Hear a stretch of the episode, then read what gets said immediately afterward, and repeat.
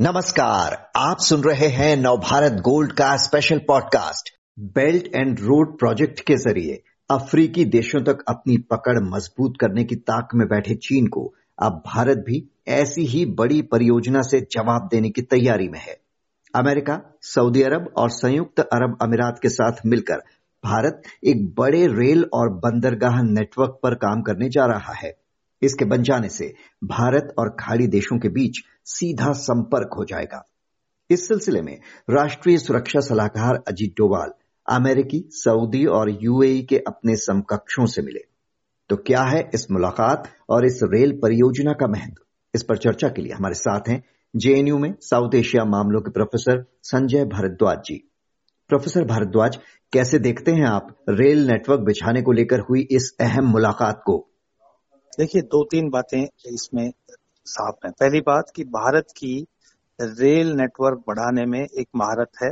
British काल से ही भारत एक बहुत बड़े रेल नेटवर्क से जुड़ा हुआ है और भारत इस इस तरीके के रेल प्रोजेक्ट्स को डेवलप करने में अंतर्राष्ट्रीय और और देश में काफ़ी अच्छा काम कर रहे हैं। खासकर श्रीलंका में जो जापना से कोलंबो तक रेल लाइन डेवलप किया, इसी तरीके से देश के अंदर भी किया है। अब बड़ा सवाल आ रहा है कि भारत कई वर्षों से प्रयास कर रहा था खाड़ी देशों से जुटने की, लेकिन उसमें जो सबसे बड़ा जो प्रॉब्लम जो आ रही थी कि जो जियो पोलिटिकल सिचुएशन पाकिस्तान की है, वो एक एक एक ब्लॉकेड किया हुआ था। भारत को ईरान या खाड़ी देशों के साथ, या अफ़गानिस्तान या आप ये कहिए कि सेंट्रल एशियन कंट्रीज़ के साथ जोड़ने में फिजिकली कनेक्टिविटी में। कई तरीके के प्रोजेक्ट्स भारत ने इसमें सामने रखे थे। तापी गैस पाइपलाइन जो सेंट्रल एशियन कंट्रीज़ के साथ थी। Iran, Pakistan, India gas pipeline की बात थी। लेकिन अभी हाल ही में एक बहुत बड़ा डेवलपमेंट हुआ। विशेषकर वो डेवलपमेंट जो चाइना का बेल्ट एंड रोड इनिशिएटिव का जो प्रोजेक्ट्स हैं, जिसमें वो अफ्रीका और मिडिल ईस्ट कंट्रीज़ के साथ में चीन को जोड़ रहा है, दक्षिणी एशिया में भी चीन ने काफ़ी इंफ्रास्ट्रक्चर डेवलपमेंट प्रोजेक्ट्स डेवलप किए हैं, जिसमें ग्वादार पोर्ट है या आप हबन टोटा पोर्ट है, उधर सितवे के पास म्यांमार में जो चाइना, म्यांमार इकोनॉमिक कॉरिडोर के थ्रू। तो इस को इसको देखते हुए और बढ़ते हुए चाइनीज़ प्रभाव और इन्वेस्टमेंट और इंफ्रास्ट्रक्चर डेवलपमेंट प्रोजेक्ट्स को देखते हुए भारत को ऐसा लग रहा है कि कहीं भारत इसमें पिछड़ रहा है और एक सिक्योरिटी कंसर्न भी भारत के लिए नियमित रूप से बढ़ता जा रहा है। न सिर्फ़ military security but non traditional security threats भी बढ़ रहा है, जिसमें खासकर एनर्जी से मैं जोड़ के देख देख रहा हूँ। तो भारत के साथ जो कुछ यूरोप कुछ कंट्रीज़ हैं, खासकर जो गल्फ कंट्रीज़ जिसमें इसराइल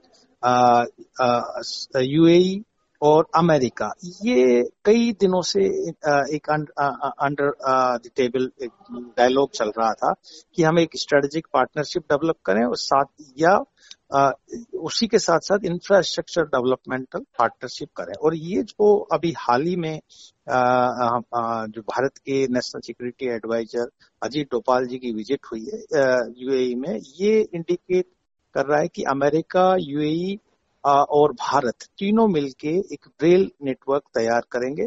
और ये रेल नेटवर्क इस मिडिल ईस्ट को भारत के साथ वाटरवे समुद्री रास्तों से हम्म। जोड़ेगा। इससे दो तीन बातें मज़बूत होगी। पहला कि एक तो जो लगभग लगभग 80 लाख भारतीय गल्फ कंट्रीज़ में काम करते हैं, उनके लिए बहुत आसान हो जाएगा।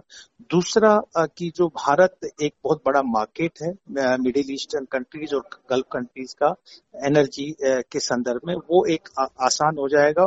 और तीसरा, कि भारत का जो एक प्रभाव काफ़ी दिन बढ़ता गया था गल्फ कंट्रीज़ और मिडिल ईस्ट में पिछले कुछ समय से, वो बरकरार रह पाएगा। क्योंकि चीन एक बहुत एक बहुत बड़ा एक प्लेयर के रूप में मिडिल ईस्ट में उभर रहा है। उन्होंने जो ईरान और सऊदी अरबिया के बीच में एक नेगोशिएशन और एक डायलॉग स्थापित किया उससे चीन अपनी छवि और अपना हम्म। प्रभाव को बढ़ाने का प्रयास कर रहा है। तो मुझे लगता है कि यूएई भारत और अमेरिका अगर इस तरीके के किसी प्रोजेक्ट को अंजाम देते हैं तो एक अच्छा बैलेंस क्रिएट कर पाएँगे और बढ़ते हुए चाइनीज़ प्रभाव को कम कर पाएँगे। इस रेल नेटवर्क की योजना आई टू यू टू के मंच पर बनी थी, जिसमें भारत, अमेरिका यूएई के साथ इसराइल भी है। लेकिन सऊदी में हुई इस ताज़ा बैठक में इसराइल को शामिल नहीं किया गया। इसे कैसे देखा जाए? देखिए इसराइल का खासकर जो महत्व है, वो स्ट्रेटेजिक और सिक्योरिटी के पर्सपेक्टिव से इसराइल का महत्व है। और वो जो आई टू यू टू जो नेटवर्क डेवलप किया था, उसमें बेसिकली स्ट्रेटेजिक पार्टनरशिप की बात हुई थी और वो जो चाइना का एक जो hidden belt and road initiative project है, जिसमें स्ट्रेटेजिक मायने भी उसके देखे जाते हैं, उसको काउंटर करने की बात थी। ये जो अभी मीटिंग हुई है, जिसमें यूएई, अमेरिका और भारत है, ये बेसिकली इकोनॉमिक और और कनेक्टिविटी प्रोजेक्ट्स को अंजाम देने की बात है, जिसमें खासकर रेलवे नेटवर्क को डेवलप करने की बात है। तो दोनों पहलू, दोनों पक्ष अलग है। एक स्ट्रेटेजिक पार्टनरशिप है, एक फ़िज़िकल कनेक्टिविटी या आप ये कहिए इंफ्रास्ट्रक्चर कनेक्टिविटी को डेवलप करने की बात है। तो निश्चित रूप से इसराइल भी आ, आ, कभी जब वक्त आएगा तो निश्चित रूप से इस प्रोजेक्ट में में आ, भागीदार होगा। लेकिन अभी सिर्फ़ रेल नेट, नेटवर्क की बात है सिक्योरिटी इश्यूज़ नहीं आ रहे हैं। और आ, ये पहला चरण है। दूसरे चरण में निश्चित रूप से बाकी देश भी आ, जुड़े जुड़ने का प्रयास करेंगे। चाहे ओमान हो आ, या बाकी जो जो जो खाड़ी के थ्रू जोड़ने का प्रयास करेंगे। आपने पश्चिम एशिया में चीन के बढ़ते प्रभाव की बात की थी। दो दिन पहले ही उसने अपने इकोनॉमिक कॉरिडोर को अफ़गानिस्तान तक ले जाने के लिए तालिबान को भी राज़ी कर लिया है। तो पश्चिम एशिया में बढ़ते चीन के प्रभाव के खिलाफ ही ये मोर्चाबंदी को देखा जाए, खासतौर पर अमेरिका का जो इसमें इंटरेस्ट नज़र आ रहा है। देखिए, इसको आप खिलाफ मत कहिए, इसको एक बैलेंसिंग स्ट्रेटेजी है और भारत का जो अपनी जरूरतें हैं, जो अपना एक आर्थिक प्रभाव है इंफ्रास्ट्रक्चर डेवलपमेंट करने का जो एक एक एक तरीका है, उसके संदर्भ में देखने का प्रयास कीजिए। भारत मैंने कहा पिछले कई वर्षों से मिडिल ईस्ट से जुड़ने का प्रयास कर रहे थे, चाहे वो ईरान के साथ हमने जो चाबार पोर्ट डेवलप करने की बात थी, जिसमें हम अफ़गानिस्तान और सेंट्रल एशियन कंट्रीज़ से भारत को कनेक्ट करने की बात थी। तो भारत प्रयासरत था। तो और अभी भी जो चीन चीन का बहुत डीप इंटरेस्ट है, खासकर एनर्जी जो इंटरेस्ट है चीन का, और उसका फ़ायदा भी चीन उठा रहा है कि जो ईरान की एक वलनरेबल कंडीशन है, और जिस तरीके के ईरान पे सैंक्शन है तो चीन लगभग 30 प्रतिशत सस्ते दाम पर ईरान से एनर्जी इंपोर्ट कर रहा है गैस इंपोर्ट कर रहा है।